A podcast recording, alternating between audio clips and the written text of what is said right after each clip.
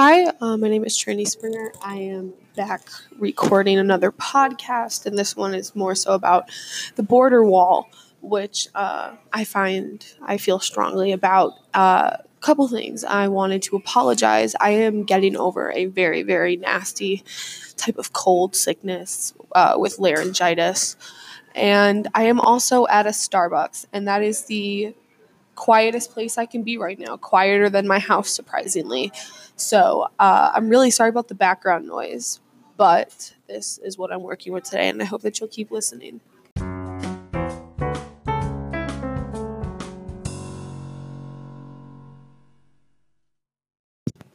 So the first part of this recording might not be the most interesting because I kind of just want to go over some facts. And before I really give my opinion or talk freely about this, I'd like to have some hard evidence so you can see where my claims come from. President Trump has issued a national emergency to basically create a wall between the United States and Mexico. But really, how much of a wall is there already? And according to my facts, I used a New York Times article, by the way. Half of the border basically is already, it's owned by the government. And there's already like 700 miles of wall. You know, that's not including the natural borders like the mountains or anything like that.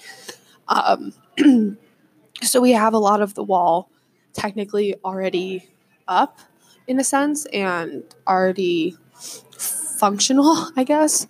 And then, going off of that, the wall that Trump will want to build will cost $25 billion. And, that's including, I guess, all of the wall that we already have. And there's a lot of wall that's already 10 plus feet tall. And from the pictures that I'm looking at, it's like a box. It looks very cell-like, like a structure of metal with metal bars coming down from it. There's cameras and, there's a bunch of patrol agents. It's, already very...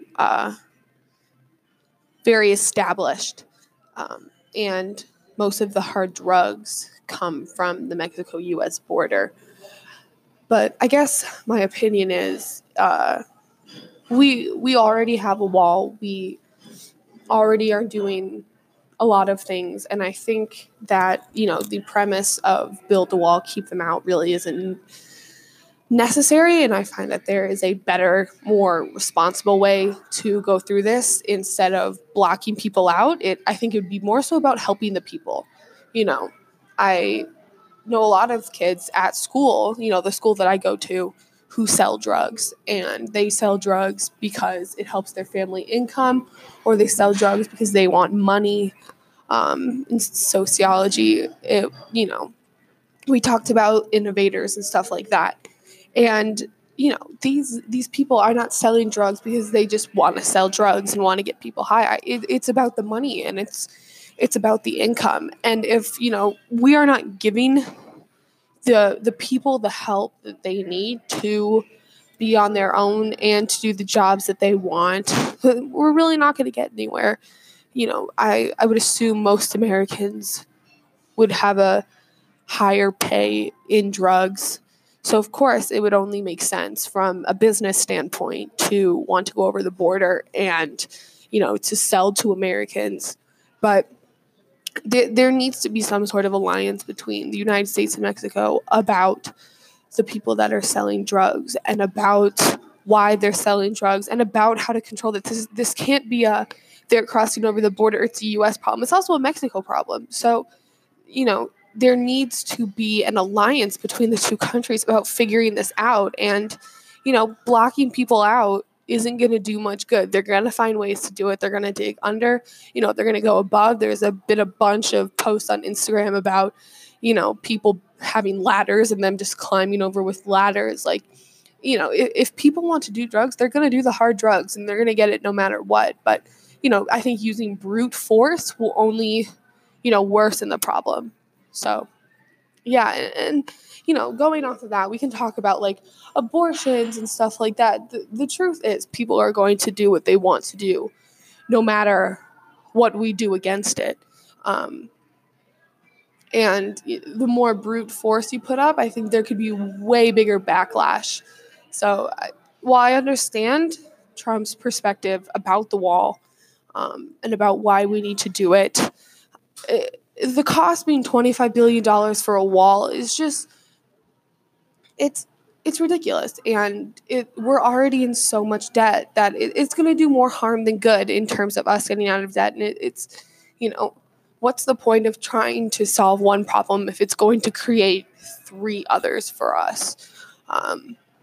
But yeah, I really truly believe that there needs to be a more peaceful, diplomatic way instead of just building a wall. And, you know, we've all probably heard about the fact that Congress doesn't want to let him, so he's trying to create a national security issue to combat that. And I think if everybody in your party who you know, are in a close relationship doesn't agree with you, and if it's you against the world, how is your cause that valid?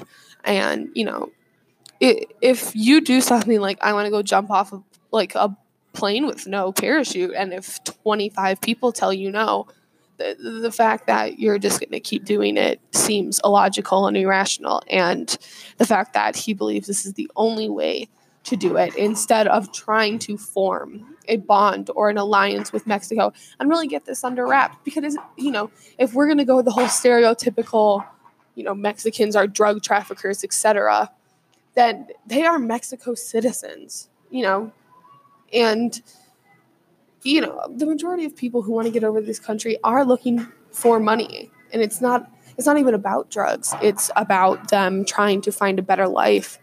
And, you know, building a wall isn't going to do a lot, because those people, you know, if they're desperate, they will do it. Long story short, I've been rambling for a couple minutes. There needs to be a more civilized way in doing this. And I think the people who are trying to get over the border, or even the people that are selling drugs, need to be accounted for, not as the people who are creating this problem, but because they are people and they have stuff to say and they have stuff they want to do. And if we really want to have a better chance for both of the countries of the U.S. and of Mexico, we need to talk to those people, and, you know, we need to help them. But yeah, that's basically it. Thank you so much for listening, and I will see you later. Bye.